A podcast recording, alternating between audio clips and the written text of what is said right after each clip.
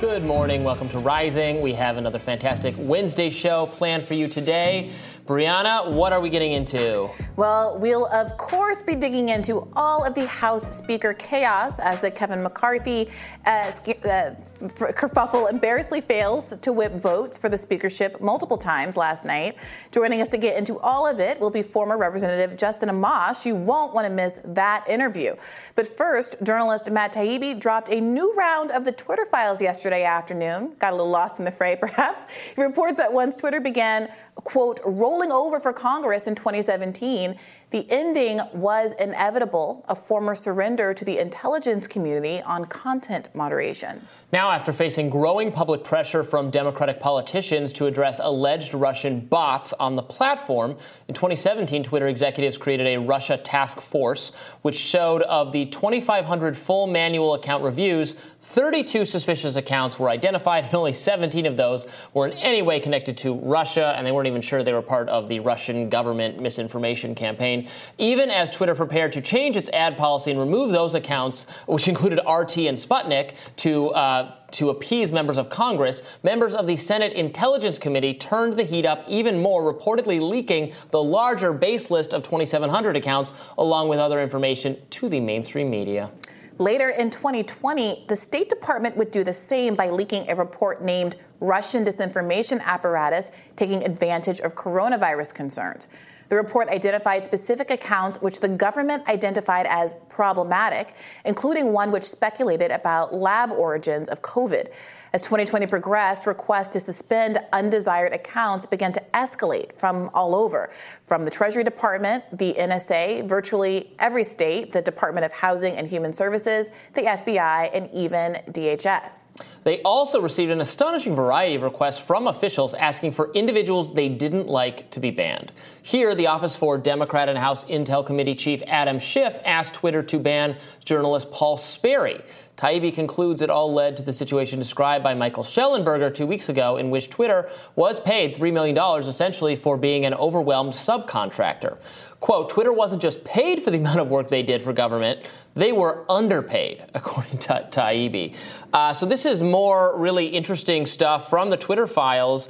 And I have a couple takeaways, one being, I think, Yoel Roth, the Twitter executive who was much maligned in the earlier dispatches, has kind of been wrongly thrown under the bus. I've now seen enough uh, communications between law enforcement and Yoel Roth and Yoel Roth and other employees where it's clear he's pushing back. It's clear he's frustrated with what the intelligence community, community is asking. It's clear he's calling he's calling B S on it. And several times he's saying, you're saying these are all Russian, uh, Russian accounts affiliated with the effort to...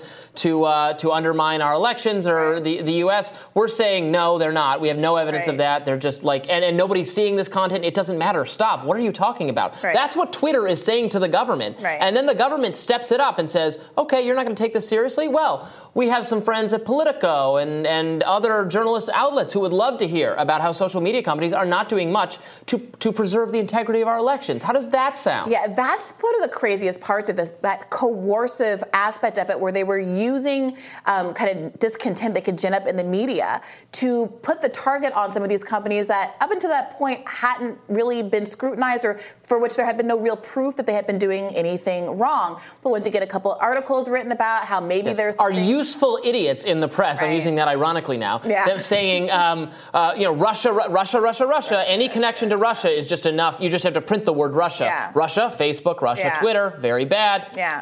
And I'm, I'm really glad you said that because, you know, some of us have been saying since the beginning, it's not that when he were any heroes of these tech companies, they do plenty that is wrong. But it seems kind of evident from the beginning, these are not ideological decisions oftentimes that are being made. They are being pushed to make ideological yes, decisions by exactly. ideological partisans. But these are businesses, tech companies, who just want to have limited liability. They want to go about their business. They don't want to get caught up in all of this. They just want to make money. So there's a conversation to be had about protecting them from political influence. There's a conversation to be had about whether or not, because of the ideological priors of the people who work there, they're more or less likely to go along with certain political projects than others. I think that's all perfectly fair. But the fundamental issue here is that the The government keeps trying to influence these companies. And you see over and over again, we were just talking about this during break, companies like Facebook proposing changes to their policy, like doing end-to-end encryption, not especially because they care about the welfare, safety, and privacy of users, but because they want to be able to plausibly say to uh, law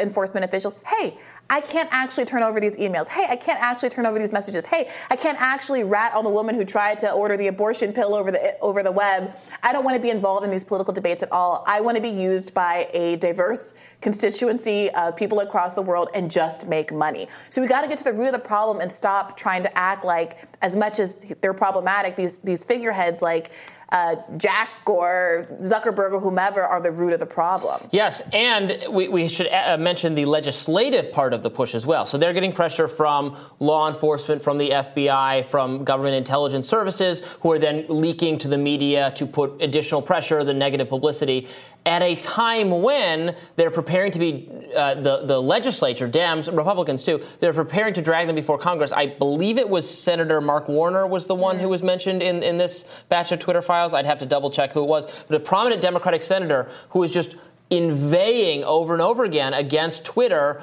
because of the uh, the Russia connection, because of the the safety of our elections, and, and being very explicit about, well, this is why we need new regulation. This is why this is not good enough. This is why you can't just be allowed to do your own thing, because you're allowing all this you know, Russian propaganda.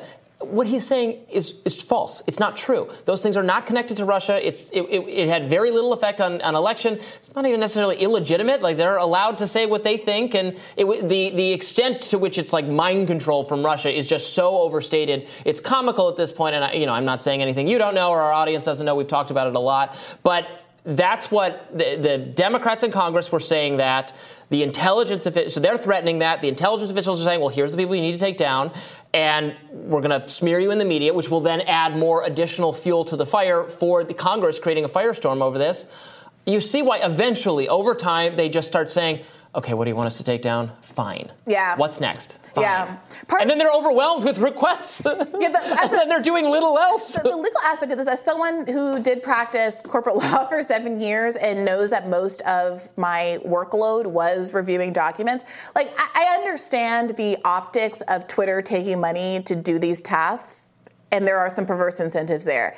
At the same time, that is literally why so many law firms are getting paid point blank, period. Their entire job is reviewing documents, and they basically uh, made t- Twitter do the exact same kind of uh, internal review. That is the sum total of what law firm work actually is. So I'm not surprised that it's an incredibly time-consuming process. It's an incredibly expensive process. It's a detail-oriented process that, you know, you can't really punt to uh, juniors very easily. And they were really put in quite the bind. If the government is going to require that kind of review, they either have to take it upon themselves or compensate people for it. And and this is this is the last piece of this puzzle, and I mentioned this yesterday. I do think that there is value in reviewing all of these documents, and it is putting a high burden on the folks who are administering the Twitter files to be just a small handful of journalists, three, four, five people who are doing that and overlooking what must be hundreds of thousands of pages of emails over the course of the year. Mm-hmm. So I really do hope at some point there is a choice to open up this catalog the same way that we had access to the Podesta files and were able to see all sorts of machinations going on with Hillary Clinton in twenty sixteen and, and efforts to influence the press. It seems like there's a much more sophisticated operation going on at this point because of the influence of social media, and it is terrifying to think where this could go next if we don't put the kibosh on it and there isn't some real response to what these Twitter files have revealed now. I would love to ask Yoel Roth or, or someone who is in a position like him, if they could do it again, what mm. would they do differently? Would they... They, uh, maybe they would say, we would tell the F B I to go to hell. Yeah. We would say, screw all you. Or whistleblow. I, they, yeah. Maybe they would leak the emails and get this all over with a long time yeah. ago. And but they probably assumed a greater degree of competence on the part of law enforcement yeah. officials than was warranted. That's yeah. a lesson Republicans have had That's to learn. Mistake. That's a lesson everybody has to learn. yeah. While we're still anxiously awaiting the release of the Fauci files, which Elon Musk teased last week, rising host Batya Ungar-Sargon spoke to Fox Business about the upcoming drop. Let's watch that. I definitely want to know more about the, you know, the ways in which Twitter and Doctor Fauci intersected.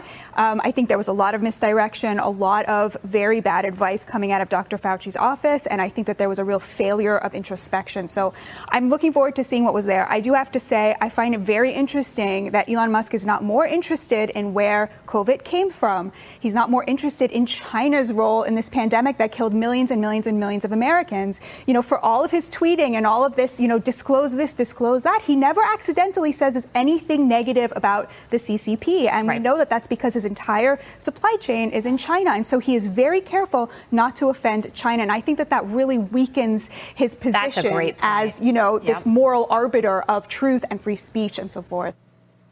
Yeah, I'm, I'm glad Batya keeps yeah. making that point. It's a solid argument. Look, I've noticed a trend, Robbie, where if we do a segment that is at all critical of Elon Musk, just reporting on the fact of his Tesla stock price going down, some ideological inconsistencies with the way that he's been pursuing this um, free speech absolutist approach on the platform, a lot of folks in our audience aren't big fans. They mm. they don't really like I've it. I've noticed that. Yeah, I, they, they don't seem to, they don't respond well in the comments, and they don't tend to even click on articles that kind of signal out, out front, we're going to say something kind of negative about Elon Musk. But I think it's important because, like it or not, the principles that he was articulating, I think, were good ones, and ones that I think a lot of folks on the left could get behind. The fact of the censorship of accounts, we know hurt the left as well. When we're talking about Russiagate and who it hurt, we know that you know, Bernie Sanders was accused of uh, having Russia at his back uh, when he won the Nevada primary because it was such a threat to the Democratic establishment.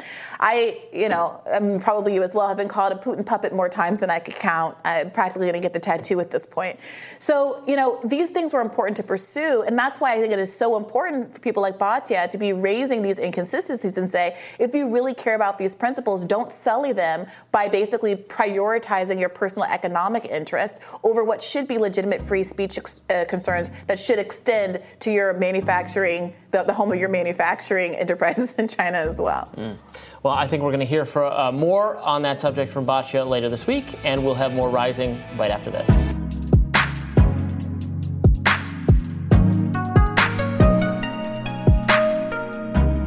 What's on your radar, Brianna?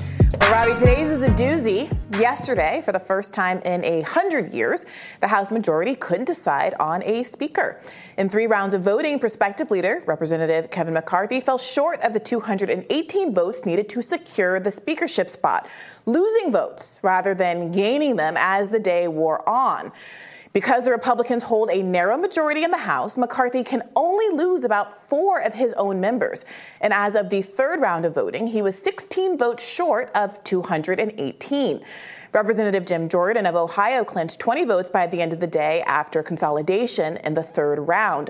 But despite the historically rare nature of a failed speakership vote, yesterday was far from unexpected. First, because a vocal anti-McCarthy faction has been signaling its intent to not vote for McCarthy without significant concessions for weeks, as we've covered on this show.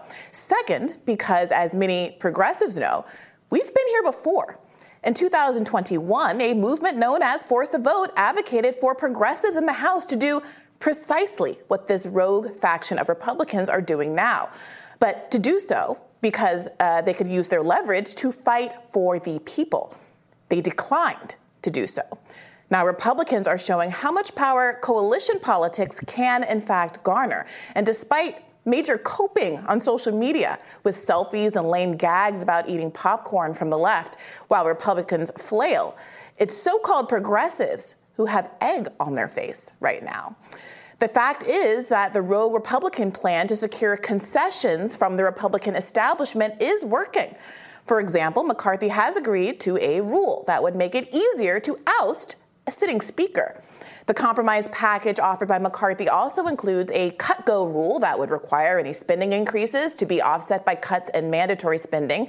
Note that military military spending, of course, is generally exempt from these budget wars. There's never any how will we pay for it when we're talking about funding Ukraine, only when we're cutting your Medicare benefits or penny pinching over the cost of your insulin. But other asks include reopening the Capitol and getting rid of pandemic protocols. I don't want to spend too much time in the weeds here. What you need to know is this. a political faction of the Republican Party that objects to Kevin McCarthy on the admittedly vague grounds they've offered, have identified that they, in fact, have real leverage to demand basically whatever they want. And the Republican establishment can't do anything about it. Now, some critics say this is stupid because the rogue Republicans have no plan for an alternative speaker, and that it's highly unlikely that Jim Jordan could possibly whip enough votes to present a credible challenge to McCarthy. Left establishment toadies made a similar argument in twenty twenty-one, saying that the plan wasn't feasible absent a viable speaker candidate in the alternative to Nancy Pelosi. This week's events prove how idiotic that contention really was.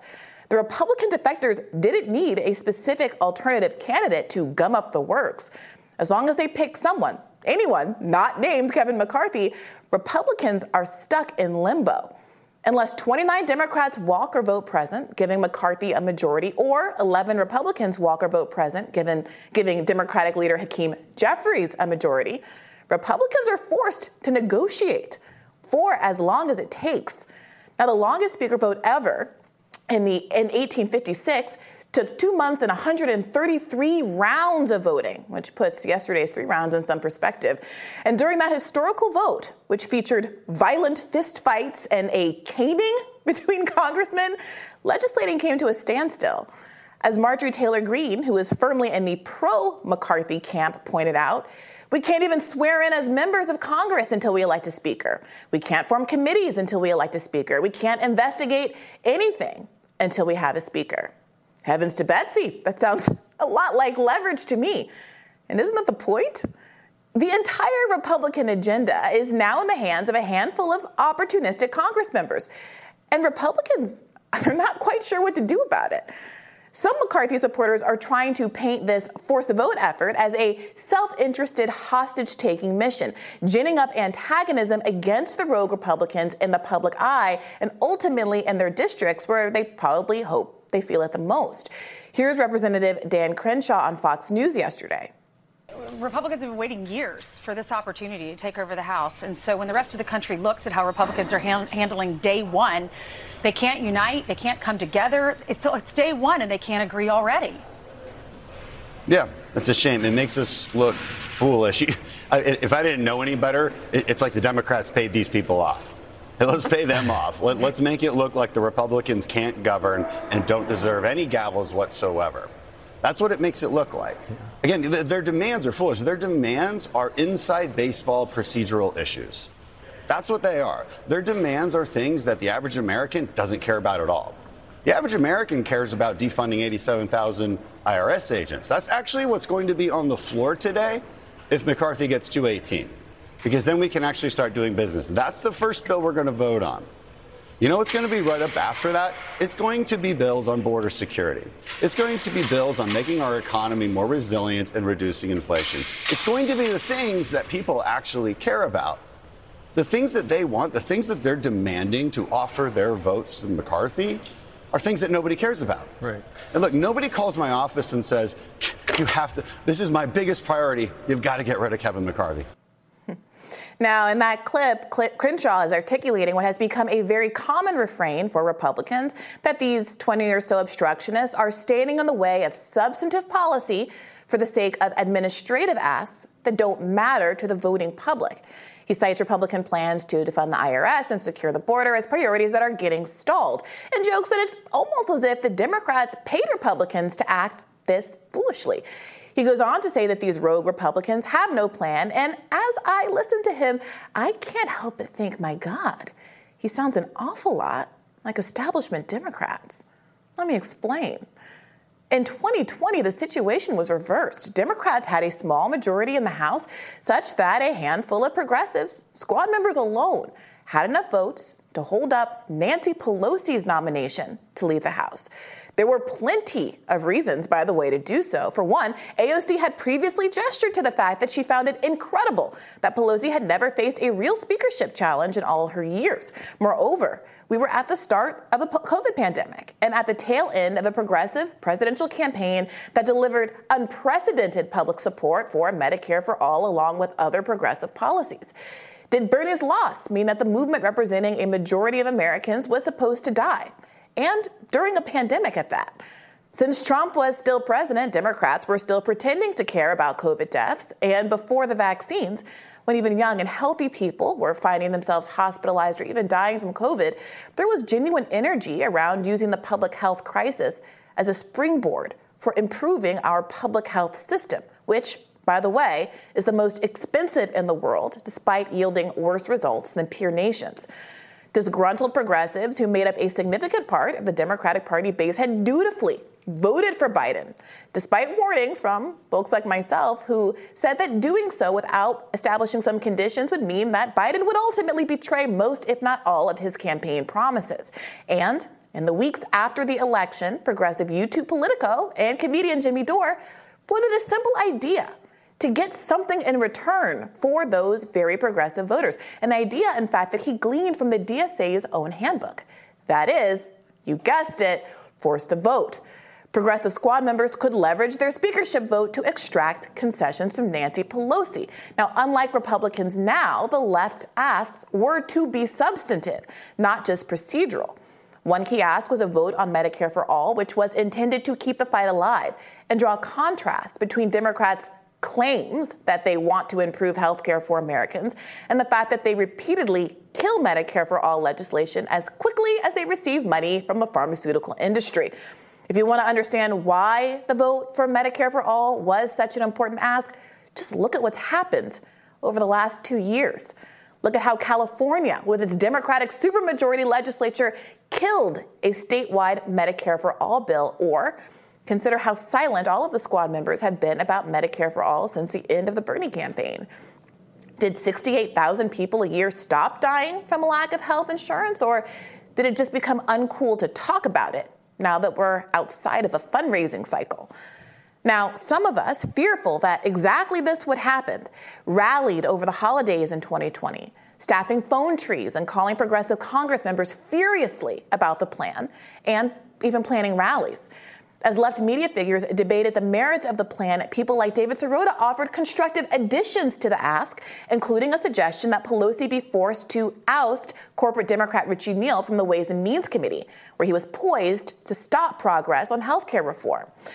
What should be clear is the specifics of the ask were much less important than the following fact. Nancy Pelosi was obviously an enemy to the left and should not have been voted for without gaining something significant in return. After A O C's first notable day in Congress, during which she protested with climate activists in Pelosi's office, the longtime speaker made quick work of bullying the squad members into submission. An iron fist and a Gucci glove is how Politico described Pelosi once. And over the course of their first two years in Congress, the squad members largely submitted to said fist. But here, here was an opportunity to draw attention to the corruption that paid for that proverbial Gucci glove. The squad members could have demanded important committee assignments, as the current rebel Republicans have done. They could have forced a vote on, vote on banning stock trading by Congress members. After all, Pelosi's personal wealth has ballooned during her decades in office, widely out of proportion to her congressional salary. This, this is a woman who famously defended congressional stock trading despite the clear conflict of interest and insider knowledge Congress members possess. This is a woman who just presided over the quiet death of a bill to end congressional stock trading, one that was arguably designed to fail in the first place.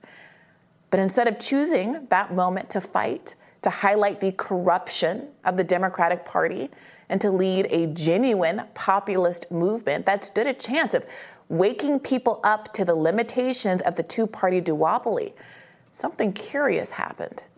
A call seemed to go out to leading figures in the progressive media that they should drop Force the Vote. Although I first heard of the idea from Sam Seder, host of the YouTube show Majority Report, who said he supported Jimmy Dore's idea despite having a long-standing feud with Jimmy. He quickly changed his tune, alluding to a call he'd received that discouraged this approach. A call from whom? We could only guess. The legacy left media all quickly turned against the idea, with large accounts like the Young Turks, Majority Report, and others spreading outright misinformation about the risks of what might happen if the squad declined to vote for Nancy Pelosi. They repeatedly claimed, wrongly, that Kevin McCarthy would become Speaker of the House by default. Of course, as we all saw yesterday and today, that was never true. Hakeem Jeffries is not magically Speaker of the House despite earning more votes in the first count than McCarthy did yesterday. You need a majority of the House, not just a bare majority, to be Speaker. And yet the lie was so pervasive that Pramila Jayapal herself lied directly to former Rising host uh, Ryan Grim's face when he asked her during an interview why she voted for Nancy Pelosi without demanding real concessions. Now, there were some pundits and left-wing media personalities ahead of this vote who were urging you guys, urging the C P C, to use the vote for Speaker as leverage to extract a floor vote on Medicare for All. Why, why didn't the C P C end up taking that particular route? Well, I'm sympathetic, obviously, as the lead sponsor of the bill to people who are frustrated that we have not moved to a single-payer system yet. But um, the reality is that this is a very slim margin. The vote for Speaker was between Kevin McCarthy and Nancy Pelosi. And throwing the entire chamber into chaos would have been very detrimental for the Electoral College vote and everything else.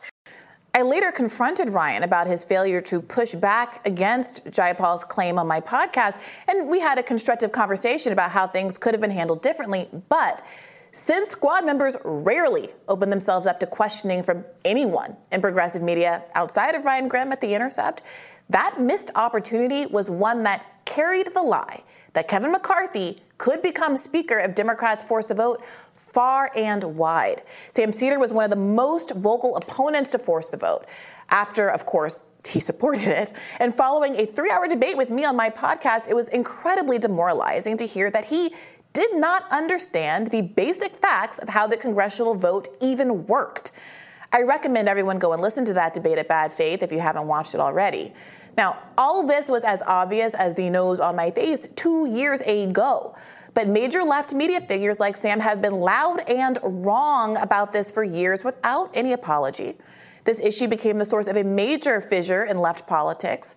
For years, I've been the subject of personal attacks from opponents of Force the Vote. Sam, for one, argued after a debate, which ended on a friendly note, that I, quote, yelled at him for three hours, while Cenk Uygur referred to me as a fake leftist just six months or so ago, in part because of my advocacy for Force the Vote and my perceived alliance with Jimmy Dore, who shared my support of this particular tactic. Now, of course, both the left media and mainstream media are perfectly clear on how all this works now. Now that there's no pressure on progressives to actually be adversarial to the Democratic Party, outside, of course, wearing tax the rich sweatshirts, now they get it. But while Democrats are bending over backward to pretend that the force the vote strategy is emblematic of a Republican Party in disarray, what this moment really shows is how fully controlled by the corporate Democratic Party progressive Democrats really are. What the rogue Republicans are fighting for now is not what I would have asked for. But the point is that progressives in twenty twenty-one could have asked for anything. My former colleague Ryan Grim, along with progressives like A O C and Pramila Jayapal, bragged back then about securing relatively minor procedural changes like PAYGO exemptions. They lauded these gains so much, you would have thought that PAYGO was Esperanto for student debt cancellation, a fifteen dollars minimum wage, or a classic Oprah car giveaway. In twenty twenty-one, these progressives celebrated wins much smaller than the wins already secured by the Republican holdouts this week. But now they're taking smug selfies from the House floor, as though McCarthy's concessions aren't proof that they gave up an enormous amount of leverage without a fight two years ago. And for what? What happened after they decided to play the game and make nice with Mama Bear? A O C tweeted that she wouldn't be forcing the vote because she was negotiating on the inside for committee appointments and was reserving leverage to fight for a fifteen dollars minimum wage. But how did that go, A O C? Biden and the corporate Dems killed the fifteen dollars minimum wage when Schumer stripped it from must-pass COVID le- legislation that only needed a bare majority to pass, converting a fifty-one vote issue into a filibuster-proof vote. And it was reported that Pramila Jayapal whipped votes to make sure the progressives didn't threaten to vote down the COVID relief bill in protest. I guess that sort of move is only allowed if you're Manchin or Sinema fighting for corporations, not progressives fighting for the people. Moreover, squad members ended up with even worse committee assignments than they'd had the previous year. Katie Porter was kicked off the Financial Services Committee, reportedly because her popular whiteboard presentations exposing corporate corruption made it tougher for committee chair Maxine Waters to do the real work of the Financial Services Committee. That is, fundraising from Wall Street. And this is what is so absolutely disappointing about progressives. It's why so many people who were once willing to fight with Bernie are no longer willing to engage in electoral politics at all. It has become clear that as performative and goofy as some of the right posturing is right now, people like Matt Gaetz are still willing to demonstrate more fight against the establishment of their own party than squad members, who once claimed that they'd rather be one-term Congress members than forego their principles. Take a listen. Today, humble to a fault, maybe the right person for the job of Speaker of the House isn't someone who wants it so bad. Maybe the right person for the job of Speaker of the House isn't someone who has sold shares of themselves for more than a decade to get it.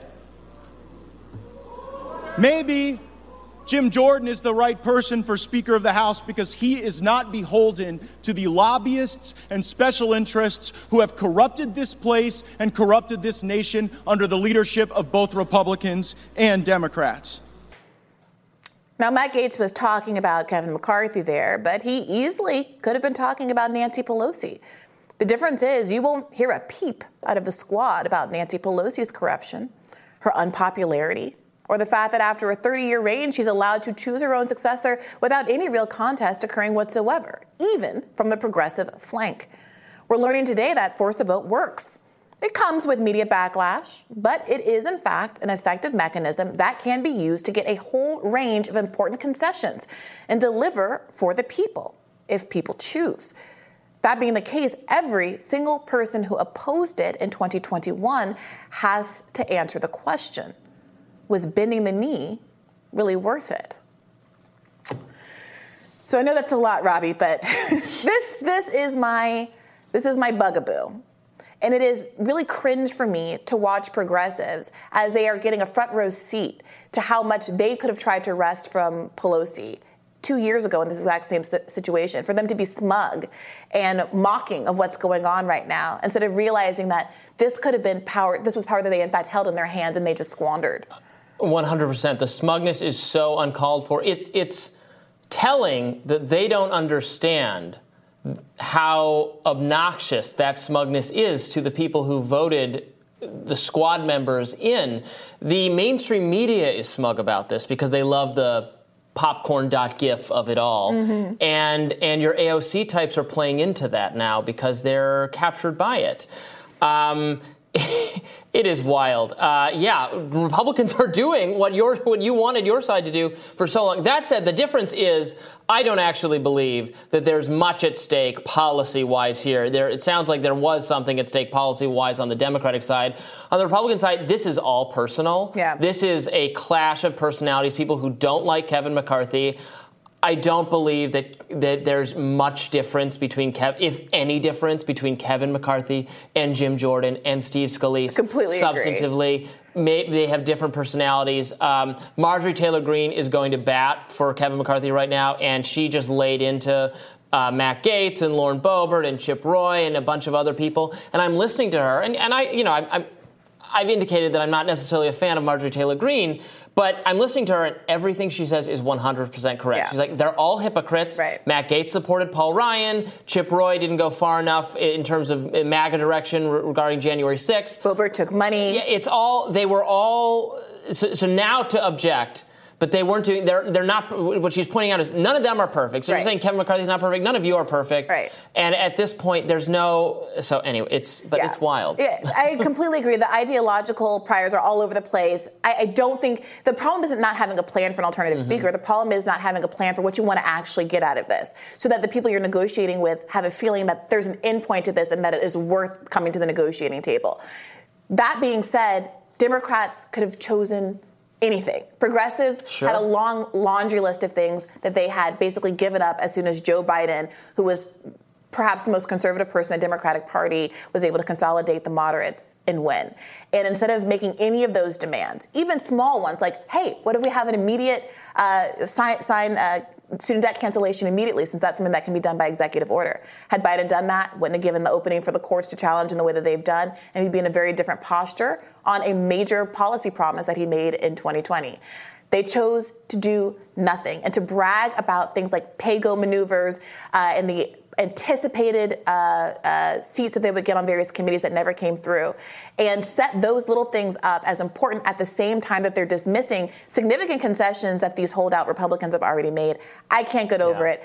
There, there's a lot of backlash, I want to say. The media backlash is real, and that was completely anticipated by the people who were pushing Force the Vote back in twenty twenty-one. But the question is, is it worth it to you to help to try to make the public understand how much they're getting screwed over by corporate Democrats and Republicans alike? Mm. Very interesting. All right, well, we'll have more Rising right after this. Stay tuned.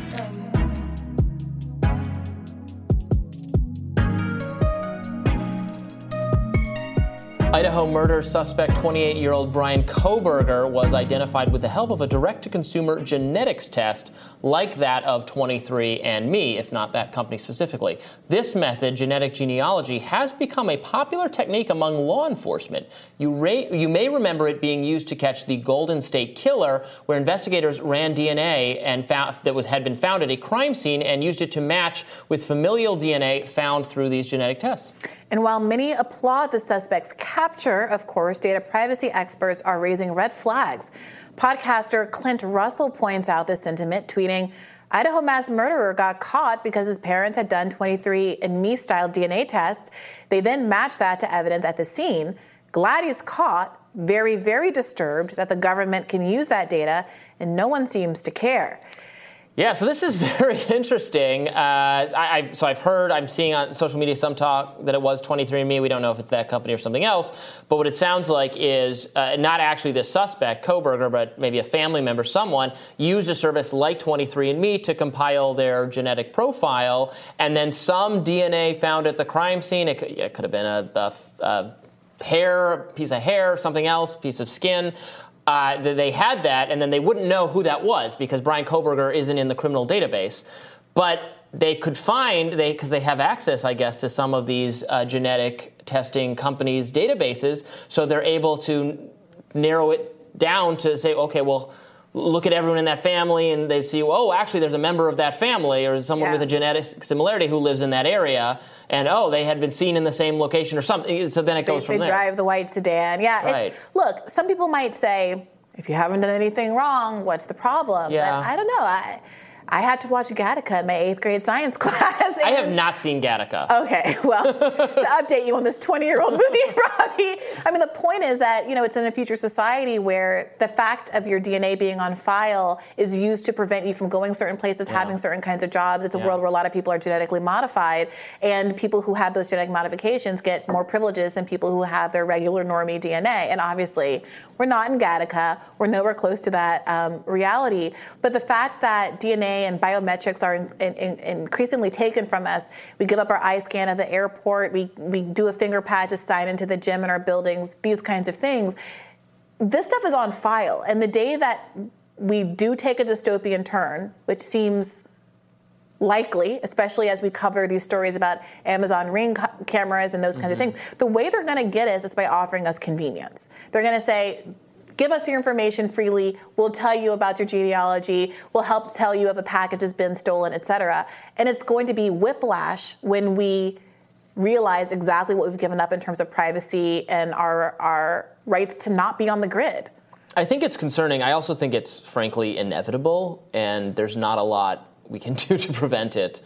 Um, well, what do you think about what they've done in Europe with respect to trying to do more to protect privacy rights? The right, right to be forgotten on the Internet is something that they've worked to establish yeah. in Europe. Yeah, you know, I've, I think I've said this before on the show. Uh, in the in the speech privacy trade-off, we go a little harder on protections for speech, and they go a little harder on protections for privacy. You couldn't have something like the uh, right to be forgotten law in the U S, frankly, because it would violate the First Amendment. You couldn't. The First Amendment would. Uh, the Supreme Court would say that their interpretation of the First Amendment is that the government can't obligate a company to, to get rid of a, a, a media company to get rid of speech or information about someone, um, even just because they want to.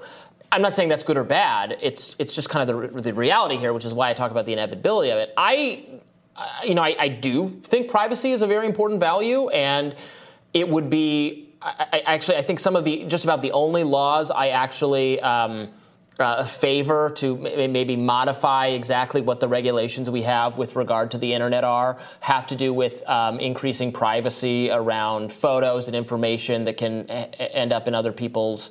Uh, it, I, I actually think there should be more obligation on tech companies to take down content that is posted by a third party yeah. that's yours, and they should There's not. And right now they'll say laws. we. Yeah, there, there are yeah, these, those these I, I do think are are pretty. And, and we compelling. can make choices. The First Amendment yeah. exists. We also can make choices as a society about.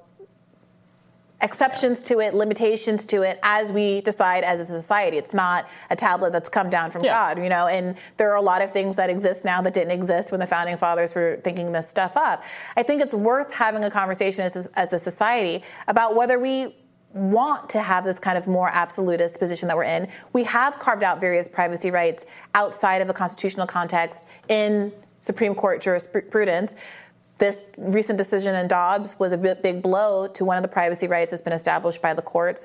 Um, you know, a lot of these uh, marriage equality, interracial marriage, mm-hmm. a lot of these other kind of cases, uh, the, uh, the right to contraceptive, to not having the police bang down your door and look to see if you're you're using a condom that's been outlawed in the state or doing a sodomy that's outlawed in the state, were all based on someone's right to privacy. So we have decided outside of the Constitution that that stuff is important. The question is, are we going to be ahead of the ball and getting some legislation on the books that protects us before it's too late? You know, that reminds me of, uh, and, and perhaps we should discuss this in, in greater detail for its own segment, but Louisiana has a new law uh, aimed at restricting uh, adolescents' access to pornography. Have mm. you heard about this? Oh, you have to put this in reco- your, credit, your driver's, driver's license? license? You're going to have to put in a driver's license to prove you're of, of an age. age to be allowed to consume pornography. And this, you know, this is a law being celebrated by social conservatives, being being foisted on us by Republicans. I don't know. That sounds that sounds concerning. You want to you want to type in your driver's license, give that to every yeah. website on the planet. It's not giving freedom, Republicans. I don't know about that. It's not serving freedom. Well, the Federalist Evita Duffy Alfonso writes that during the early years of social media, no one could have predicted the kinds of power big tech companies would wield over freedom of expression, nor could we have imagined the sinister collusion between federal agencies and social media companies to silence political enemies of the left, engage in government psychological operations, and interfere in elections. Just as social media sites have been, D N A profiling will likely be abused in ways we are not yet aware of. Uh, and then there will be cooperation. That's the other yeah. thing. That's what we're really seeing, and, yeah. and it is alluded to there.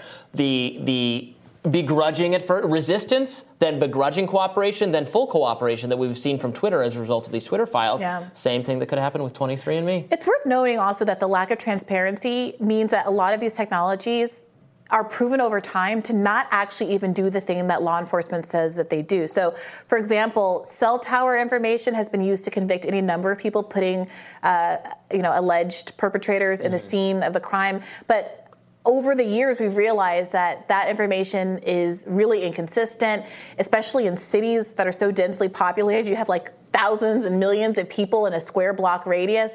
And to juries, you see some science. You see an expert saying, oh, there was a cell phone that pinged in this area. Let's lock them up for good. But who knows what's going on? Who knows how legitimate the, the D N A collections are in these cases? Yeah. How much, you know, there were, there were some cases of some of these um, uh, D N A testing companies for dogs, you know, to see if you actually got a pure breed or not, just wantonly sending whatever result in I the world back. I think my Yorkies are part Maltese.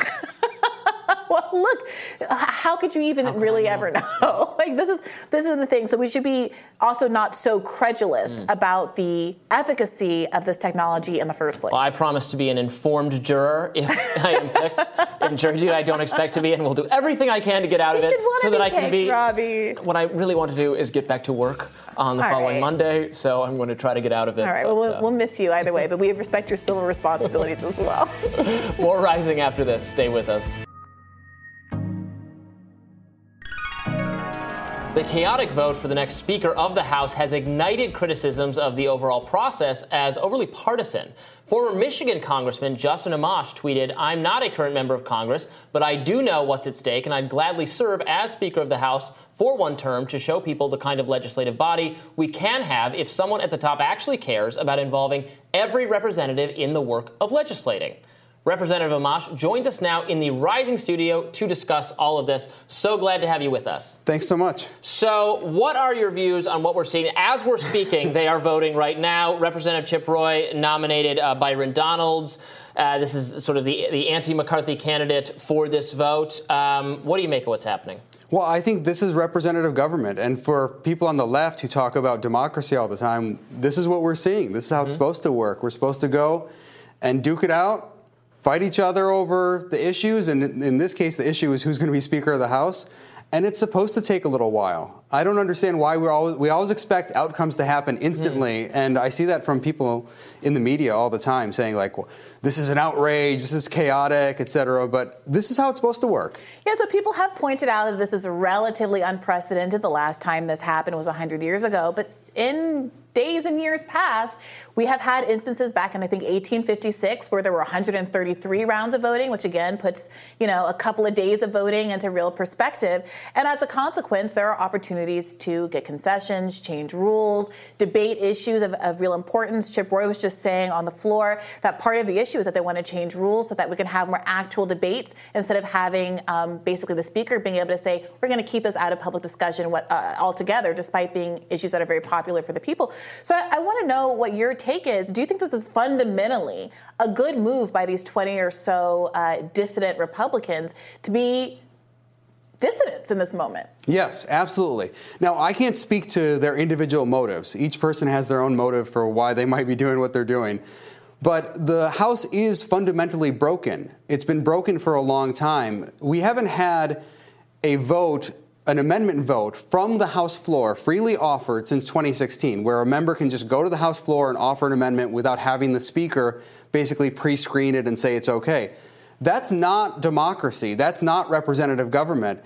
And I don't know why people cheerlead that kind of stuff where the, the system just doesn't work at all. We should want our members to go down there and have vigorous debate, and um, we want them to read the bills. It's outrageous that a five thousand page bill might come to the floor and people are given one day. And then I'll always hear these excuses by people on Twitter saying, well, they've had that um, legislation out there for months and it's just been in different pieces of legislation and now it's all been combined. Do you expect members of Congress to read every single piece of legislation out there with the expectation that maybe it will be thrown into an right. omnibus at the end of the year? Like, I'm going to read ten thousand bills because maybe ten of them will end up in an omnibus? It doesn't make any sense. Right. You have to give people time after you know what's in the bill. So you were in Congress as a Republican um, during your last term. You switched and became uh, the first Libertarian member of Congress. You were supportive of efforts uh, to oust uh, Speaker Boehner uh, when that happened. Now, I know from conversations we've had that you ended up not liking how Paul Ryan governed the House. Uh, you, you, I think you've actually said it was it was not not only not an improvement, it was worse. Yeah. I mean, Speaker Boehner seems like a, a great Democrat, I mean, in the small D sense compared to what we've seen from Paul Ryan and Nancy Pelosi. Mm-hmm. Uh, the, all the people touting Nancy Pelosi in the past w- few weeks, they've had all these celebrations of Nancy Pelosi. She completely shut down the democratic process. She completely shut out everyone. Now, on the Democratic side, they don't complain about it as much. Like, the, you'll see the members of Congress will kind of just suck it up and accept it. Mm-hmm. Whereas on the Republican side, you see more pushback. But it's really a shame, and we need a Speaker who will open up the entire process, let everyone participate. It should be a discovery process. We should discover the outcomes. They shouldn't be given to us. It shouldn't be some person at the top saying, here's a piece of legislation, this is it, take it or leave it, yes or no, and if you vote no, I'm booting you off the committees, or I'm going to tell people not to send you money, or I'm going to deny you a chairmanship. It shouldn't work like that. It should be an open, deliberative process. I think that's a, such a good point, because one of the things that the public is learning right now is how much beyond, behind-the-scenes coercion goes on to prevent people from doing things like this, to punish people who step out of line uh, outside of what the establishment parties want to do, the way that uh, speakership is, uh, sorry, that, that leadership positions on these committees are brokered uh, in a way that I think didn't work out well for progressives last time, who bent the knee to Nancy Pelosi, as we've discussed, said they were holding out for good uh, committee positions, said they were holding out for the fight for fifteen dollars minimum wage, and saw all of those hopes and dreams go out the window immediately because they had preemptively given up their leverage. So I want to ask you, you've, you've tweeted putting yourself out there as someone who could conceivably be a third-party neutral uh, speaker. Of course, you don't have to be in Congress to actually be Speaker of the House. What do you identify as the fundamental problems here of disunity uh, in Congress? Congress, the inability for Congress to get things done that actually reflect the will of pluralities of Americans? And what would you hope to bring to the table? Well, the, the fundamental problem is the centralization of power. And it's been uh, creeping in that direction over the years. And now we fundamentally have a speaker that has almost ultimate power. Mm. The speaker controls most of the money. The speaker controls the committee assignments. The speaker controls the chairmanships. The speaker controls what gets to the floor. The speaker controls the amendments. And as the speaker gets stronger, the speaker gets stronger because lobbyists and others know that the speaker has all of this power. And so more money comes into the speaker's office and less goes out to the individual members. So now you have a speaker that controls everything completely. We need to decentralize the process. What I would like to do as speaker is open up the entire place. Everyone should be able to participate. People on the left should be able to participate. People on the right should be able to participate. People used to think that what the Freedom Caucus was about was just helping conservatives. I was one of the founding members of the Freedom Caucus, and I can't speak for how it operates now, okay? I'm not I'm not trying to defend anything it's done over the past several years. But what I can say is the, the Freedom Caucus was founded with the idea of opening up the House for everyone, allowing everyone to participate. I want A O C to be able to offer amendments. I want Ilhan Omar to be able to offer amendments because they're part of the representative process too. Marjorie Taylor Greene should be able to offer amendments. I know a lot of people at home might not like these individual members, but this is the way our system works. People in these districts elected these members. They should be able to participate just like anyone else. And that means a lot of so-called moderate members participating and also people on the far right and far left and everyone in between. Everyone should be part of it. And, and occasionally there are policy commonalities between all these people to the extent Absolutely. we're really, the policy we're really concentrated on right now, the, the, the highest one at stake seems to be funding for Ukraine, or is one that's been mentioned. I, Representative Chip Roy mentioned it uh, as, as why he's supporting uh, Byron Donalds. It's something that many uh, progressive people on the left, many libertarian Republican, many, many very Trumpian Republicans are very concerned about an unlimited commitment to funding this effort. Not that we're not we're unsympathetic to Ukraine. It's not about that at all. But it's something clearly the American people want more debate on. And the question is, is leadership willing to have that debate? There's so much there, there's little difference between what Joe Biden and Nancy Pelosi and, yeah. and Mitch McConnell and, and other Republican leaders feel about the issue. Yeah, this is why I say we have an oligarchy right now. The centralization of power means that there are basically three, four, five people at most who are really deciding things. It's yeah. the leaders of the parties in, the, in Congress, and it's the President of the United States. Those people are deciding everything. And they don't even want these other coalitions to form. They're trying to prevent me from working with progressives on issues where we align. They're trying to prevent other conservatives from working with, with liberals or progressives on a whole host of issues. They don't want those coalitions because they know that we might be able to form majorities. For a long time, I was working on surveillance issues, trying to prevent the, the federal government from spying on the American people. And they would go out of their way as a unit. Mm-hmm. Nancy Pelosi would team up with Paul Ryan or John Boehner and the President of the United States, whether it was uh, Obama or Trump. They'd all team up every time to stop us because they knew that we could put together a majority if they just let the process work out. Yeah, what it feels like often is that the goal of bipartisanship, as it's commonly understood in the broader media, is to obscure the fact that there are pluralities of Americans that agree about a whole host of issues.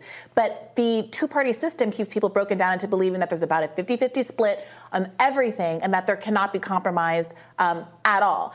And, and that is why I think these kinds of moments, these Force the Vote moments, are so important because they thrust to the foreground all of these opportunities for coalitional politics, which as Americans, we are just not that familiar with because we have been so trapped in this, in this two-party system.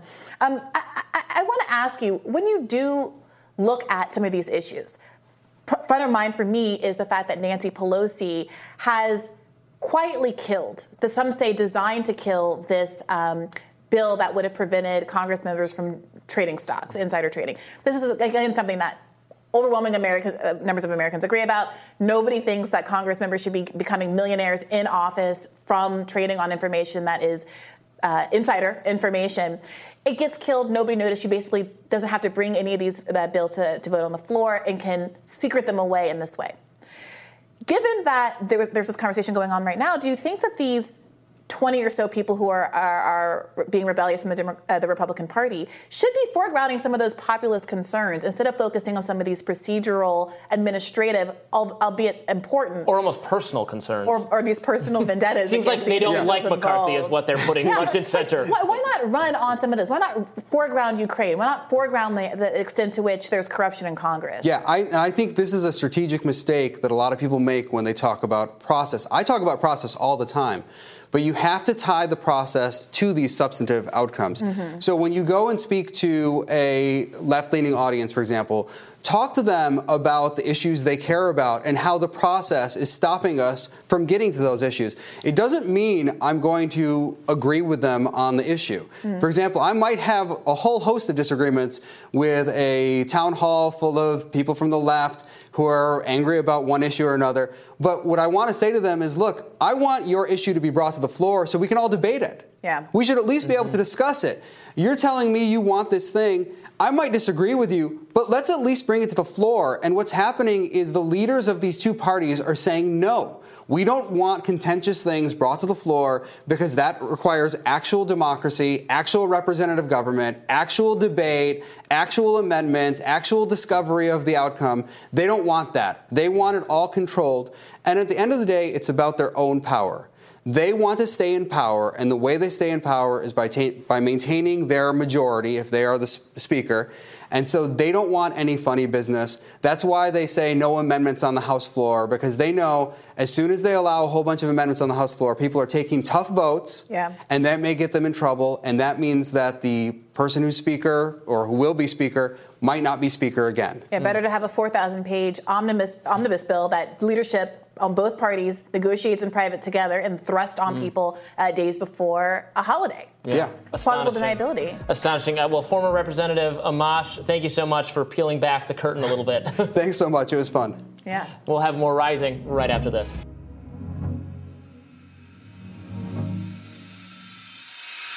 Well, F T X founder Sam Bankman-Fried has pled not guilty to charges of fraud. If convicted, the disgraced whiz kid could go to jail for up to one hundred fifteen years. His trial is expected to start on October second of this year.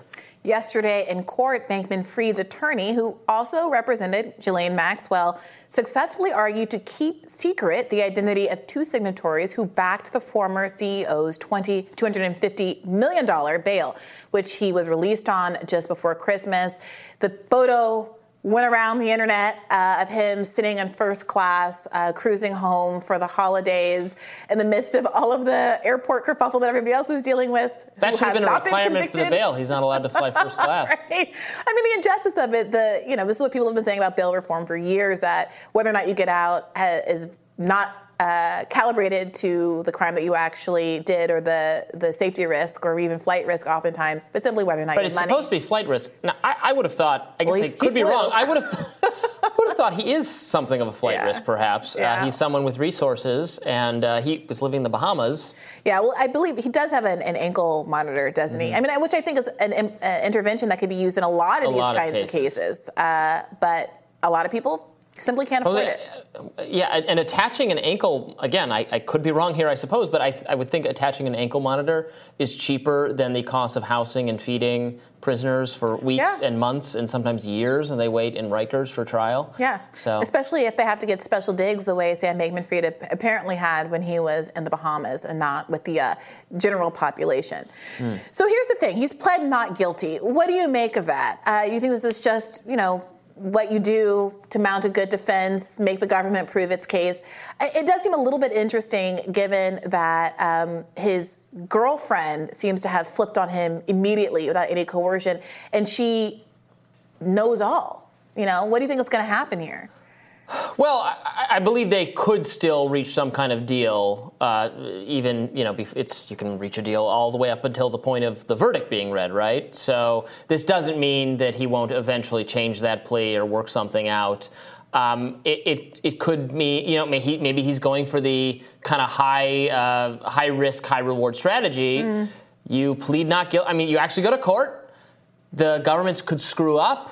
You know, key witnesses could change their mind or contradict themselves. There could be a procedural issue where he gets he gets out. That could happen. I, I, it could on happen. the strength of the case, I think he's likely to be found guilty. But something his, funny could happen. His girlfriend isn't just a girlfriend. She was yeah. C E O of Alameda. So she was C E O of the uh, the hedge fund that's at the root of all of this fraud. No, to be clear, I think the case against him is going to be staggeringly, uh, exhaustively uh, sufficient to convict him. But strange things can happen.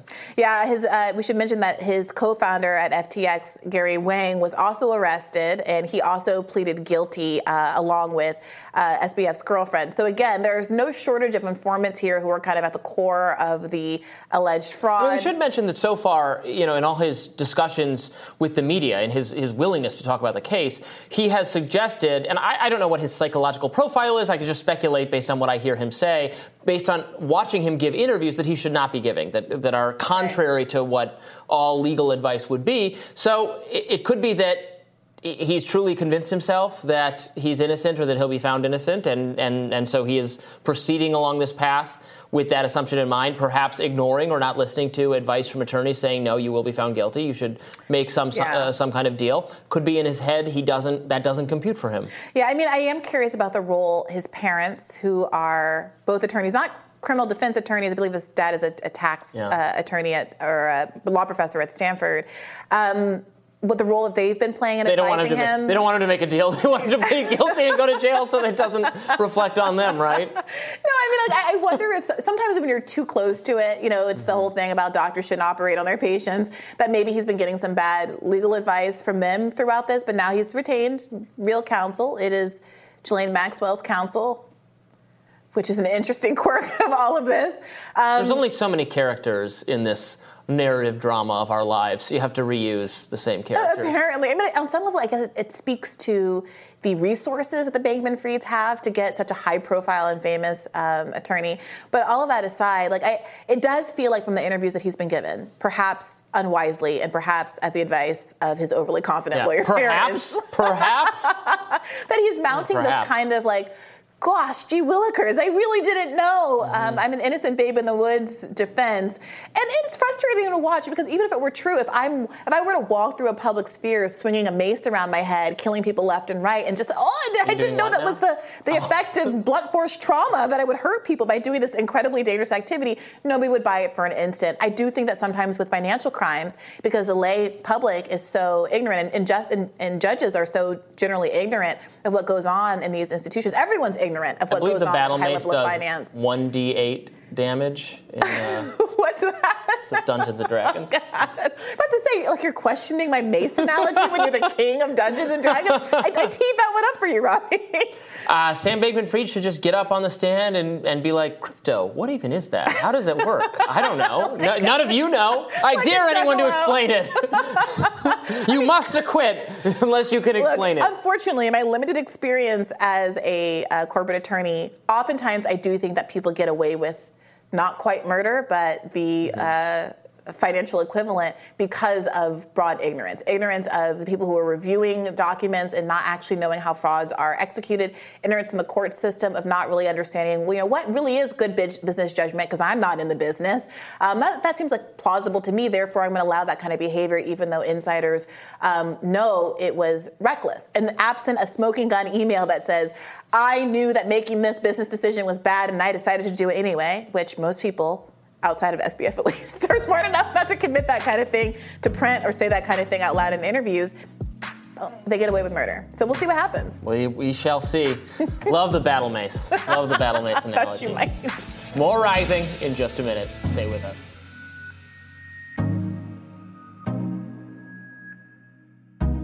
Over the past year, parents of young children have faced major shortages, including diapers, baby formula, and the antibiotic amoxicillin. Now, these same parents are having difficulty tracking down children's pain medicines, including Motrin, Tylenol, and Advil. The American Academy of Pediatricians says the shortage is most likely a result of the, quote, tripledemic, a term used to refer to the rise in cases of COVID, flu, and R S V, which increases the demand for common cold medications. Joining us now to weigh in on this is senior fellow at the Cato Institute and general surgeon Jeffrey Singer and director of Project Strike Wave, Rebecca Parson. Welcome to you both. Thanks for having us. Now, Jeffrey, I'll start with you. You know, why are we in this situation to begin with? We have seen, as Robbie mentioned in the, the introduction there, a number of shortages over the past year. It seemed like a lot of the shortages that were COVID-related with respect to protective gear, uh, the shortages with monkeypox uh, with respect to the vaccine that simply just wasn't kept on hand because of cost concerns, apparently, should have really highlighted at this point that it's almost like a national security concern for us not to have these things on hand.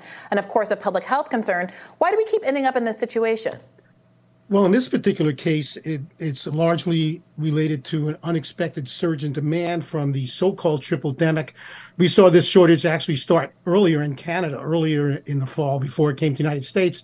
And uh, it's the tripledemic, by the way, is overhyped. R S V cases spiked over a month ago and have been steadily coming down. This is the normal time of year for the flu season. It usually peaks in about February. And the number of flu cases are not out of the ordinary. It's just that we haven't had many flu cases for a couple of years.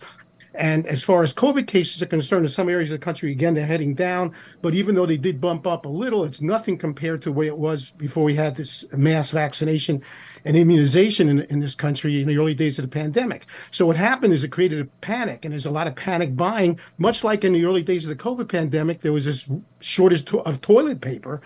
And uh, And and so, because the manufacturers tell us they don't have a shortage of raw materials, they just didn't anticipate this big surge in demand. Also, when it comes to amoxicillin, you know, this has been a, a, a common problem worldwide in the developed world where doctors, I hate to say this about my own prof- peers, but we have a tendency to overprescribe antibiotics for viral illnesses. And amoxicillin, for example, doesn't treat uh, R S V or, or influenza, although it does treat secondary bacterial infections that people can get on, on top of it. So there's been this tendency to just throw antibiotics uh, with every viral illness. And the World Health Organization has actually asked doctors to kind of be more frugal because this is leading to the development of a lot of strains of bacteria that are resistant to the common antibiotics, making it difficult to treat bacterial infections.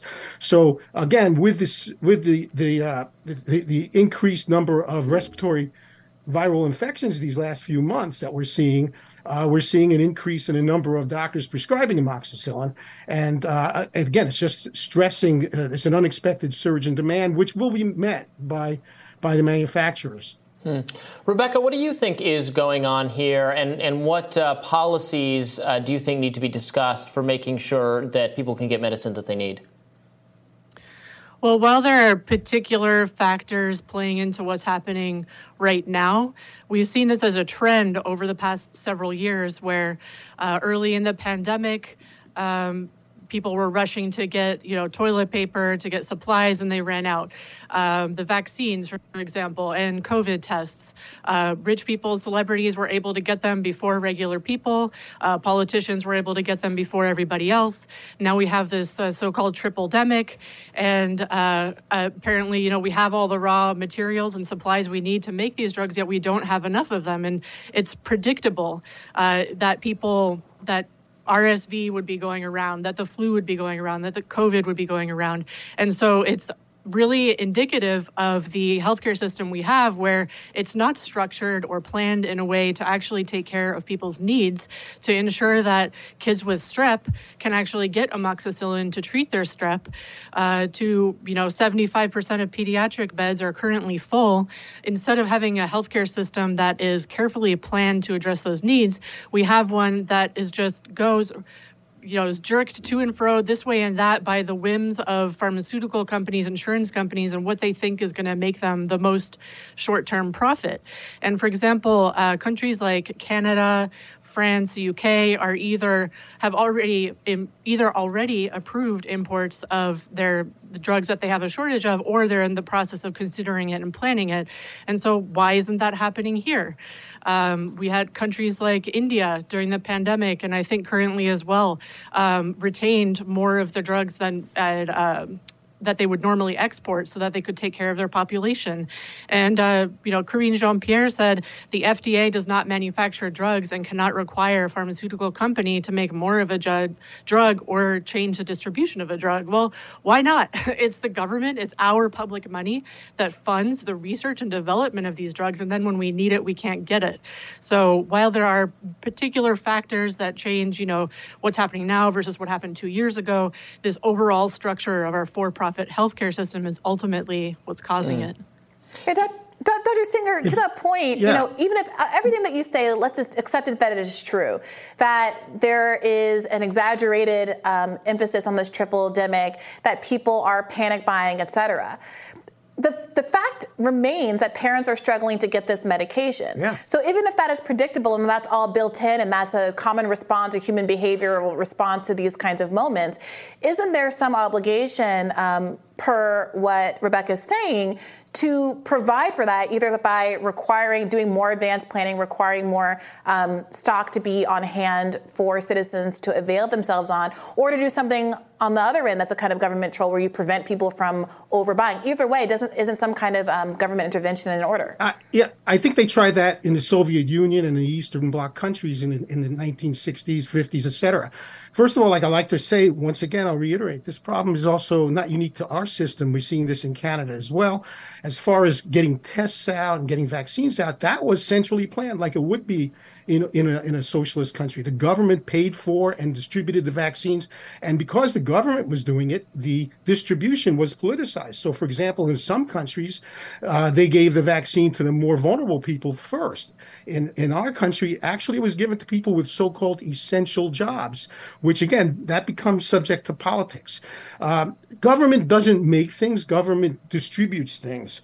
Uh, and uh, I would I would say uh, to Nora that this is, I, I mean, to, to Rebecca, I'm sorry. I would say that um, everybody knows how to do their own special thing. Politicians know how, of course, to deal with uh, political and social events, but manufacturers know how to make things. And the market is what, through the pricing system, you know, the, the, we haven't repealed the law of supply and demand. That's still a basic economic law. This is high school economics.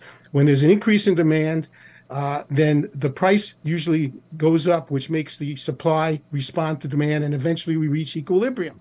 And that's what's in the process of happening right now. You can't expect a committee of politicians to sit around and figure out what, who needs what, when, and to anticipate unanticipatable events. I don't think anybody expected the number of R, the, the, the, the number of R S V cases and flu cases and COVID cases all be appearing at the same time, e- even though it makes sense that they would, because people were not exposed to R S V and influenza very much over the last couple of years. So it makes sense that they'd all get it now. But I don't think this is something you could anticipate. You can't punish people for not being omniscient. Yeah, Re- Rebecca, I guess the question is, why would government uh, regulators or government planners have a better mastery of the right amount of the supply or who should get it or what, or so forth than the people who make the drugs? Well, it's not so much about asking politicians to just go with a vibe check and say, hey, maybe we need some more medication over there, some more of that over there. You know, they bring in the experts who advise them, and then government agencies employ planning to ensure that all the medication that is needed in particular places for particular populations is available. And if it's true that centrally planned healthcare systems don't work, then why has our life expectancy declined to seventy-six years while China's has increased uh, One to up to uh, seventy, seventy-eight years, and Cuba's life expectancy has increased to seventy-nine years, uh, despite them going through the same pandemic that we have. And so it's not about politicians, uh, you know, exercising control or something they have no expertise in.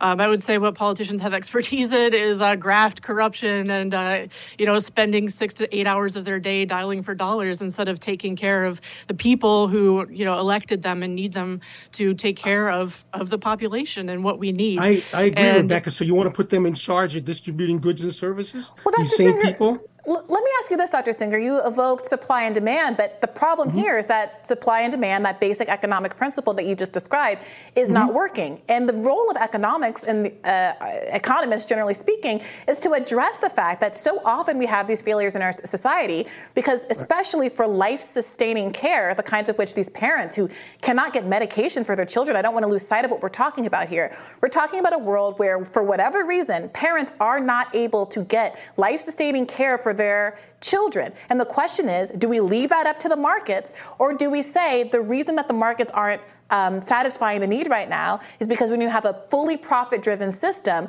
if there, there's no such thing as getting an excess amount, just having some on, on, on standby just in case, because the calculation is if prices go up, when there's a run on supply, then the, the corporations, they get paid anyway. But isn't part so why of the, make why make well, extra that goes to Isn't part of the reason for that, and maybe you can speak to this, Doctor Singer, that the F D A actually stands in the way of approving That's other drugs, like yeah, things that, that are available in Europe again, that should be available here but are not? But go ahead. But that's not that's the case. With, but that's not that what's going on it, with these uh, Advil and amoxicillin, yes, right? It is. That's, yes, it is. If, if, Advil uh, isn't being approved in the United States of America?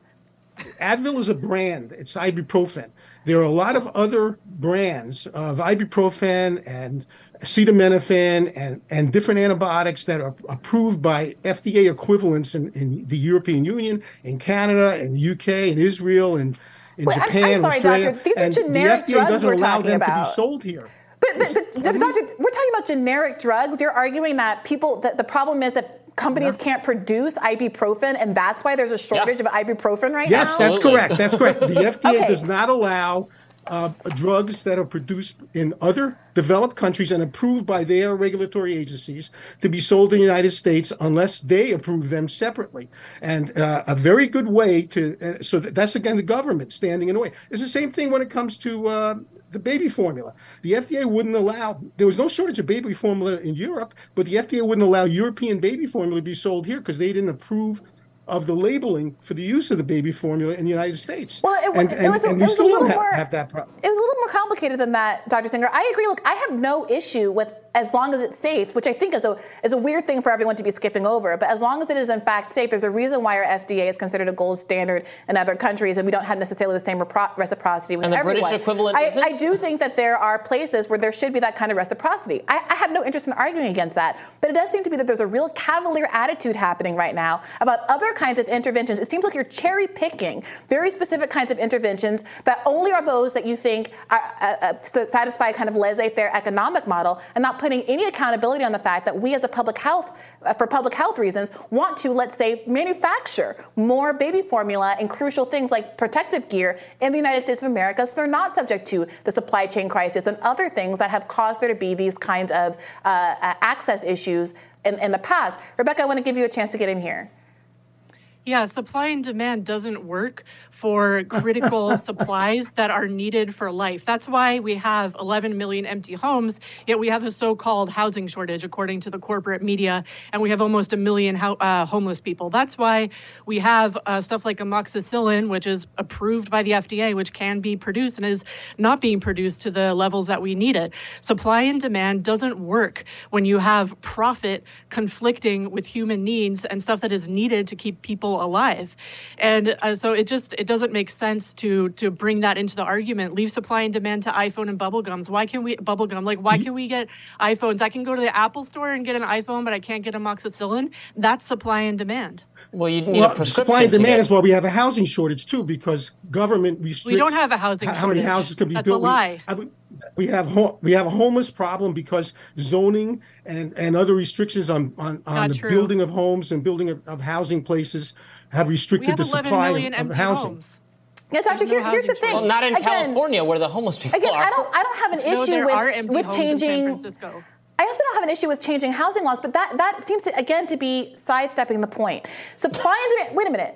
Supply and demand, the most fundamental obvious lie that, I'm sorry, economics one oh one, every child knows, that willingness to pay doesn't equal ab- ability to pay. Supply and demand pretends like everyone who has a need can afford to satisfy that need. And the fact that there are, there's over eighty billion dollars of medical debt outstanding that was before the pandemic proves exactly that people who need life-sustaining, life-saving medical care can't, in fact, afford it, which is why whatever you think about government intervention and socialism and different different context, the majority of Americans agree that their ability to stay alive and get the health care that they need to save their lives and the lives of their family shouldn't come down to how much money they have in the bank. So the question is, do you think, doctor, that there should be interventions on behalf of the government to ensure that there is um, a supply of these basic medications yes. for children yes, I right do. now? I think the F D A should get out of the way and allow American consumers to consume all sorts of medications that are not available to Americans. Americans who can afford to sometimes fly to other countries to get these medications because the Food and Drug Administration, which is controlled by experts, and decisions are made by committees of politicians who are not motivated by profit. And they just, they they have delayed so many medications from becoming available to people, including generics, generic drugs that can meet meet the, the, the demand that we have right now that are not permitted to be sold in this country. And I'm not just talking about drugs. I'm talking about baby formula. So, Doctor, yes, if we if, if that plan did, is implemented, that. if that plan is implemented, and there are, if, if if the government disappears and we have laissez-faire economics, as we did in feudalism, and people are still dying and suffering and not accessing their oh medication. Just hypothetically, would you be open feudalism to Feudalism is the opposite of laissez-faire economics. That the European health officials have. That would maybe that would be okay. If we did everything that you want. I'm just asking as a philosophical matter, because it seems like you're yeah. philosophically against the idea of the government providing medication, stockpiles, anything like that. So I'm yeah, asking, the government's if, if providing we, COVID tests, it's providing vaccines. Sir, how's it doing? Sir, can I just ask this Terribly. question? If we said every, we allowed everything that you wanted, and mm-hmm. still mothers and fathers of children were unable to access and afford medication the way that they are right now, are you still? Would you still be ideologically opposed to the government requiring that certain amounts of medication be on hand in case of emergencies like these? Or would you say we do have to try something in addition to they, laissez-faire economics? Even if the government wanted to have a national stockpile, somebody's got to make it. It doesn't come out of the sky. You right. can't order people who don't know how to make things to make things, and you can't Sir. tell them how many you're going to need. That. Doctor, you do it all the time. How much amoxicillin are we going to I- need next year? How much amoxicillin are the poor people living in inner city Chicago going to need next year? Do you have any idea? I sure don't. Well, I, I'm, not a, I'm not a public market? health.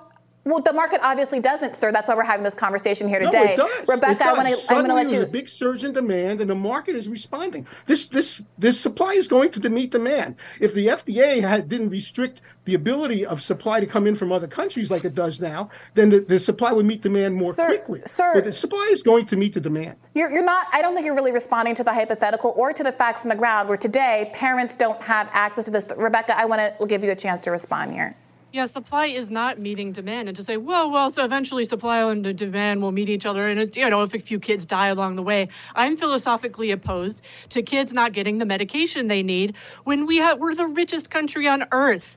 We have pharmaceutical companies making billions well, okay, and trillions but, but, of dollars. Well, would you say that, Rebecca? Would you say that the F D A should allow more medications in the country, should be maybe as restrictive as some of our peer countries that approve these things in some cases decades before we do? In some cases, the F D A should be more relaxed than it is, and in other cases, it should be less relaxed. For example, How, who decides I don't think that, it's a great Rebecca? idea. You, who decides when it should Rebecca. be more relaxed, when it should Sorry, be relaxed? Sorry, because there are no universal laws. It's extremely simplistic, black and white, childish thinking to say, but you must always do this and you must always do that. People should look at the specific situation and say, okay, this company over here, Germany, has a very reputable, uh, safety-checked production system for creating amoxicillin, we can let it in. But maybe when it comes to the COVID booster, we shouldn't put that out on the market when, for humans when it's only been tested on six mice. So there's different situations where you apply human logic, not right. simplistic blanket laws. By the well, way, so we, put we, the, now, we put the bivalent it, vaccine out on the market for humans when it's only been tested on six mice because the government decided we want to get bivalent vaccines out to people. And now we're seeing evidence coming in, just a new study from the Cleveland Clinic showing the more boosters you have, the more at risk you are to get another case of COVID. Mm. So, yeah, All those right, are the well, experts making the decision, not we the market. Really got to leave it there. Thank you so much for the spirited debate. We so appreciate it. Thank, Thank you. you. And we'll have more Rising right after this.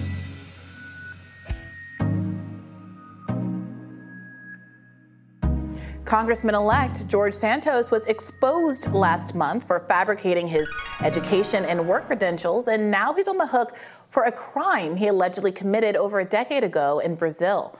According to New York, the New York Times, Brazilian prosecutors plan to recharge the newly elected Republican this week with fraud. Court documents show that in two thousand eight, Santos spent seven hundred dollars in a shop in Rio using a stolen checkbook and fake name. Authorities in Brazil suspended the case after they failed to find Santos, who fled to the U S after being charged and then was elected to Congress. But given his rise in publicity here, they're now go. Uh, they now know where he is. He's in the right House there. of Representatives, and they're going to go after him. Santos is also facing local and federal investigations for having lied about his resume, but he carried on business as usual in Washington, showing up to the one hundred eighteenth Congress's swearing-in on Tuesday and casting a vote in the House speakership race. Yeah, we've kind of understated the level of lying in that intro there because, I mean, just to recap, he lied about his mother dying in nine eleven, subsequently talked about her dying of cancer on Christmas. He lied about he his claimed race. That she died of uh, from nine eleven. Right. So they're not entirely contradictory yeah. statements, but the implication of dying from nine eleven is tower. clearly... Yeah. yeah. Um, he has at one point claimed to be Jewish and later revised and said, I'm Jew-ish, Jewish, which my Jewish friends loved joking about over the holidays. Um, it's a very he, Seinfeld kind of kind of uh, thing. You know, at one point, he, he there was a tweet where he claimed to be half black, half white. Who knows? I mean, those things aren't necessarily mutually exclusive. There are, you know, uh, you know, uh, Malcolm Gladwells and people like that out there in the world. But the point is that there has been such a jumble of lies that have not stopped, including people pointed out that he released a statement saying that he had been sworn into Congress, of course, because of all of the mishigas going on with Kevin McCarthy. Nobody has been sworn into Congress. I don't know if that was just an administrative mistake. Yeah. The letter was going to go out and nobody stopped it. But it does. I think that one's forgivable. It, but it, it's, a, it's a funny little cherry on top of all of this. Yes, uh, so there was a lot of footage, obviously, of the vote going down in the House yesterday, and uh, he looked pretty, pretty friendless, pretty, pretty lone. Didn't, not exactly the belle of the ball. Nobody would talk to him. Oh, yeah. Everyone avoided him like the plague. I think there was one Congress member who went up and started talking to him, and it was clear that as soon as he introduced himself, and the congresswoman knew, the congressperson knew who he was, pivoted and got out of there like quick, quick as they possibly could. Well, one former member of Congress who had a lot to say to George Santos was Tulsi Gabbard, who grilled him about his slew of lies when she filled in for conservative host Tucker Carlson on Fox News late last week. Here's a little bit of that exchange. A lie is not an embellishment on a resume. You said you worked at Goldman Sachs and Citigroup, but they've said we've got no record of this guy working for us. You've said you've gone to and graduated from these universities, but they've said, well, we've got no record of that. These are blatant lies, and it calls into question how your constituents and the American people can believe anything that you may say when you are standing on the floor of the House of Representatives, supposedly fighting for them. That's the real issue here. Well, look, I, and I, I agree with what you're saying, and as I stated, and I continue, we can debate my my resume and how I worked with firms such as Goldman Sachs. Is it debatable, or is it just false? No, it's very debatable. I, no, no, it's not false at all. It's it's debatable. I can I can sit down and explain to you what you can do in private equity, in in capital intro, via servicing limited partners and general partners. And we can have this discussion that's going to go way above the American people's head. But that's not what I campaigned on. I campaigned on delivering results wow. for the American people by, by lowering inflation. I can sit down, and if you want to have that discussion, I'd be glad to, Tulsi, to explain that to you Co- and make sure that we, we, we settle the score. I love that the response to, you know, did you lie about going to college? Did you lie about getting these degrees? Was, look, if you want me to explain about derivatives, I can explain about derivatives, as though that's the point. And you really got to give Tulsi a lot of credit. She flayed him mm. living. Yeah. Mm-hmm. I don't know if he thought that because it's Fox mm-hmm. and Fox is... Is a conser- it has a lot of conservative personalities, that they would be friendlier to him as a Republican. Um, I, I don't know that Tucker would have been any, any friendlier than her, but she was she was really great. She was she, really she great. Was, she was giving, I'm sorry, like Democratic primary twenty nineteen vibes yes. when she destroyed Kamala Harris on the debate stage. She has that thing that's like a high tolerance for awkwardness or something, mm-hmm. like a high tolerance for confrontation, where a lot of people, when their their prey starts flipping on the line and getting kind of wiggly, they'll back off. They think, okay, we got him. Everyone see what's, what's happening. She will drill down and give follow-up question after follow-up question. Santos at one point tried to argue, well, look, I have problems, but look look at what Joe Biden has done. The Democrats are even worse. And Tulsi, to her credit, despite you know this kind of ideological transition, or at least partisan transition that she's in, It's like, that is not the point. This is not a conversation we're having right now about criticism of Democrats. We can criticize Democrats all day and night. That was an easy out for her, especially in the context of this Fox News program. She said, no, you ran on various promises and commitments to the people of your district. You are accountable to them outside of what the Democratic Party is doing. And honestly, I wish we saw more of that advocacy for constituents and, and voters uh, more often on television. It is true that, you know, George Santos is not the first person to tell lies and become elected to Congress. Many people tell lies while they're in Congress. Right. Uh, there's been serial resume inflation, um, even on the part of very high-profile political figures who are still, you know, in the good graces of the mainstream and elites, including Joe Biden himself and Hillary Clinton and everybody else, Donald Trump, of course. Uh, so much of that going on. So maybe it's interesting. I guess his are so blatant, or we're so, or so we're so immediately contradicted that uh, this has become a, a, a recurring story, or not a, not a quickly fading away story. Yeah. Or it's it's interesting to people in some way, but th- is- this is this is not the exception. This is the norm. Yeah, it's also a little weird that there is so much energy behind this, and that Democrats seem to have been able to stick the landing on making this guy a pariah when they couldn't do it at all with Donald Trump, despite a lot of very obvious lies, disprovable statements, et cetera. And I don't know what it is. Is it the, the volume of the lying from Trump, the fact that he had a lot of charisma that George Santos just simply does not have? Um, you know, the fact that uh, he never like apologized or kind of admitted anything that w- was wrong. Donald Trump was an amazing case study at how, like, doubling down and pushing forward can get you out of a lot of traditional media cycles of accountability and kind of, like, mm-hmm. public embarrassment. I, I don't know what's going on, but it is remarkable how no one really is trying to defend George Santos at this point, and how much traction this story has gotten with normies. I was I was riding really? a cab the you other day. So? Yes, I was riding a cab the other day, listening to a story on the radio. This woman was playing a news story about the McCarthy stuff. And she turns it down, completely unrelated to what was happening on the radio. And it's like, have you heard about this George Santos thing? Oh. I was like, what? I mean, yes. And she she seemed to just be... Cab driver penetration. that's, that's uh, you can't argue with that. Yeah, it, it's wild. Whatever Democrats uh, Dem- are doing, they're doing right, and they should take a lesson from this. But if the lesson is just uh, George Santos is that wild of a candidate, I don't know that there's a lot to take. Well, but they should have done it six months ago. Yeah, they, they should have. Now, some of the story, the part of the story where people asked the question why the media didn't get on this earlier, and the New York Times, I believe it was New York Times uh, writers responded, well, why don't you go and do some reporting? I mean, there clearly was some negligence here. Apparently, his opponent was given a file that contained this information that kind of buried deep. I don't know if twenty-five pages or so is what you would call buried yeah, deep. Yeah, it was a, a comms failing on the part of that Democrat staffer. And apparently, a local news had covered this in some detail, but it just didn't get any pickup, yeah. which is interesting. Uh, that's another. That's a whole other story about the limitations of uh, and lack of funding that local news gets. But uh, I'm sure there'll be more on this George Santos saga, and we'll continue to follow it right here on Rising.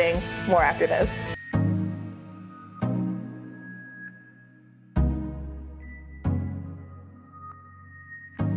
Ukrainian President Vladimir Zelensky is under scrutiny and is being accused of censorship for passing a law that would grant his government the okay to block news websites.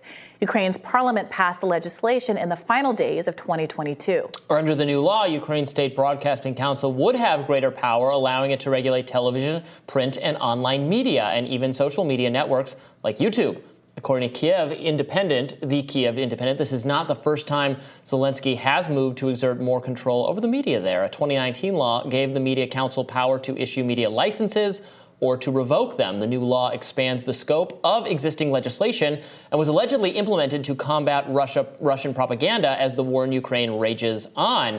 So this is not the first time uh, we've discussed this. Uh, Zelensky violating basic civil liberties and free speech protections in a manner that should confer, uh, concern everyone, especially concer- should concern his vociferous supporters in uh, the Western world and in Western media. Uh, and among Democratic and some many Republican politicians as well, look, we're saying there are moral stakes to this conflict, and I agree that there are moral uh, stakes, that Russia is an autocratic country with a very corrupt and authoritarian government that has launched this unconscionable war, but the more Zelensky does things like this, the more the Ukrainian government comes to resemble the very sort of autocracy we're ostensibly trying to prevent. Yeah, this is the thing. If the line is simply you can't invade another country's borders. Russia started an illegal war. Therefore, we have to defend Ukraine. Nothing here changes that. Mm-hmm. But we all know that the argument has been expanded well beyond that. And it's about um, regime change in Russia. It's about advancing democracy. And in in promoting that rhetorical project, Democrats and, you know, establishment Republicans have really held up Ukraine as this kind of bastion of Western ideology uh, in the eastern part of Europe in a way that completely does not gel with the reality on the ground. And when you look back to reporting on Ukraine before this particular conflict, you got a lot more of a clear-eyed uh, description of the corruption in, in the country, of the influence of Nazism in the country. A lot of people were just talking about the celebration of Bandera, who's a kind of a national figure of sorts over the past week, who was uh, a not, I don't know how else to say it, who, you know, was a, a, a Nazi, uh, sympathetic Nazi figure. So, you know, all of these things can exist in a country. Obviously, there's a diversity of politics and interests and beliefs in the United States of America, and the same is true everywhere else. And saying that doesn't mean anything about whether or not you should have an interest in defending what Russia's doing or that Russia is a good guy at any of this or anything like that. But it is frustrating that there still seems to be this very heavy-handed, jingoistic portrait of Ukraine being painted mm-hmm. that justifies doing more than just defending Ukraine. It justifies this regime change operation. And Zelensky is being... Is one, is one of the most celebrated figures of modern times right now. He's being hailed as like a modern George Washington or Abraham Lincoln, although, of course, Abraham Lincoln suspended habeas corpus and imposed a draft, right? So so never never meet your heroes. Um, and and that speaks to how wartime... You know, the first death of, of in the first casualty in war, well, they say it's the truth, but it's also civil liberties and mm-hmm. free speech and all sorts of other things. So I, that's not necessarily surprising. I think it's still something to lament uh, and, and really, you know, confuses a little bit what's even not, not what they're fighting for, but what we're doing in our in our uh, support of them. Uh, from from a distance, or the, yeah. the moral case. I think the folks over at uh, Useful Idiots uh, podcast had a bit where they supercut all of the times Zelensky had been referred to as uh, a Churchill-like figure over the course of his uh, visit to Congress uh, over the past week. Um, we all were treated to the images of him. I guess that's not a compliment coming from that source. right, right, no, but they're they're pointing out how um, how like weirdly aggrandizing the coverage has mm-hmm. been. Randomly pulling random historical figures from the ether and analogizing them to Zelensky in a way that probably isn't warranted, doesn't really make a lot of sense, is, is intended to fluff him up, as it were, um, and how ridiculous that kind of propaganda has been. And we, we saw him with the flag draped over the dais in Congress. And, the, and it's not that any one aspect of it is a problem per se, but taken in total, it it it. betrays, I think, a failure to critically look at what our role is in the conflict. Because if you think it is nothing but this moral crusade, then anything will justify it. You know, a blank check mm-hmm. makes sense. Um, and framing it as as a kind of a World War Two posture, which many of us have been brought up to believe was the critical existential war, the war in which America was most faultless and on the right side of things, despite there being some, you know, historical complications about why and when we got into it and what took us so long, da, da, da. You know, it's framing it in those terms very clearly is a propagandistic effort to justify whatever the deep state wants to do in the situation. I think that's very dangerous. Yeah, and speaking of that, you know, we, we should keep in mind as we condemn what uh, what Zelensky is doing here is uh, uh, closing, you know, stifling dissent and preventing uh, Russian sources from speaking. That is something where we don't now have a lot of uh, ground to stand on, as we're seeing in these Twitter files, the constant efforts by government actors, by law enforcement, and by political figures to pressure social media companies, um, Twitter, Facebook, and YouTube, and, and others, to uh, to restrict content uh, sourced to Russia, I- imputing that it was nefarious or all a part of efforts by the Russian government, even when these own social media sites were looking at saying, no, that's right. Not what that is. Right, exactly. So it's it's very it's, it shows you how, how slippery this stuff can be, even in a country that has a robust, a very robust First Amendment to really offer ex- incredible protection For sure. of dissenting speech. Uh, but we, we should really got to look at whether we're coming close to violating that or, or or have, and in fact are well over the line. Yeah, and look, even if you disagree with the content that's run by a program like R T, which is one of mm-hmm. the the sites that got taken down in the course of this Twitter Twitter files covered purge. Um, it is important to understand what people who do not share your ideological beliefs, people, even if you think it's propaganda, whatever it is, it's important to know what they're saying because you have to be able to combat alternative narratives. When you shut down any and all dissent, you do get yourself into a place where people are in a North Korea-ish posture, where they don't even have the tools to understand what the rest, how the rest of the world sees them and what's going on. And I would hope that we're not so fragile or so vulnerable as a community that we think one website, an R T, is an existential threat to America, given the huge corporate media op- apparatus and the, frankly, propaganda that comes out of all of these media institutions. We all have our biases. Mm. Well, that does it for right now, but later today, former Michigan Representative Justin Amash will join us in studio to discuss the results of the speaker vote so far. We don't know right now if we'll have a speaker or not, and then that will post very shortly after the vote's being taken. Tomorrow, I will be out. I've got a jury duty summons I could not get out of this time, uh, but you're in good hands because Batya Ungar-Sargon will be here with Brianna. All right. Well, we'll miss you, Robbie. Be sure to like, share, and subscribe so you never miss any content. And for those of you who like to listen while on the go, we are now available anywhere you listen to podcasts, and you can catch us on Roku and other streaming services. See you later. Bye-bye.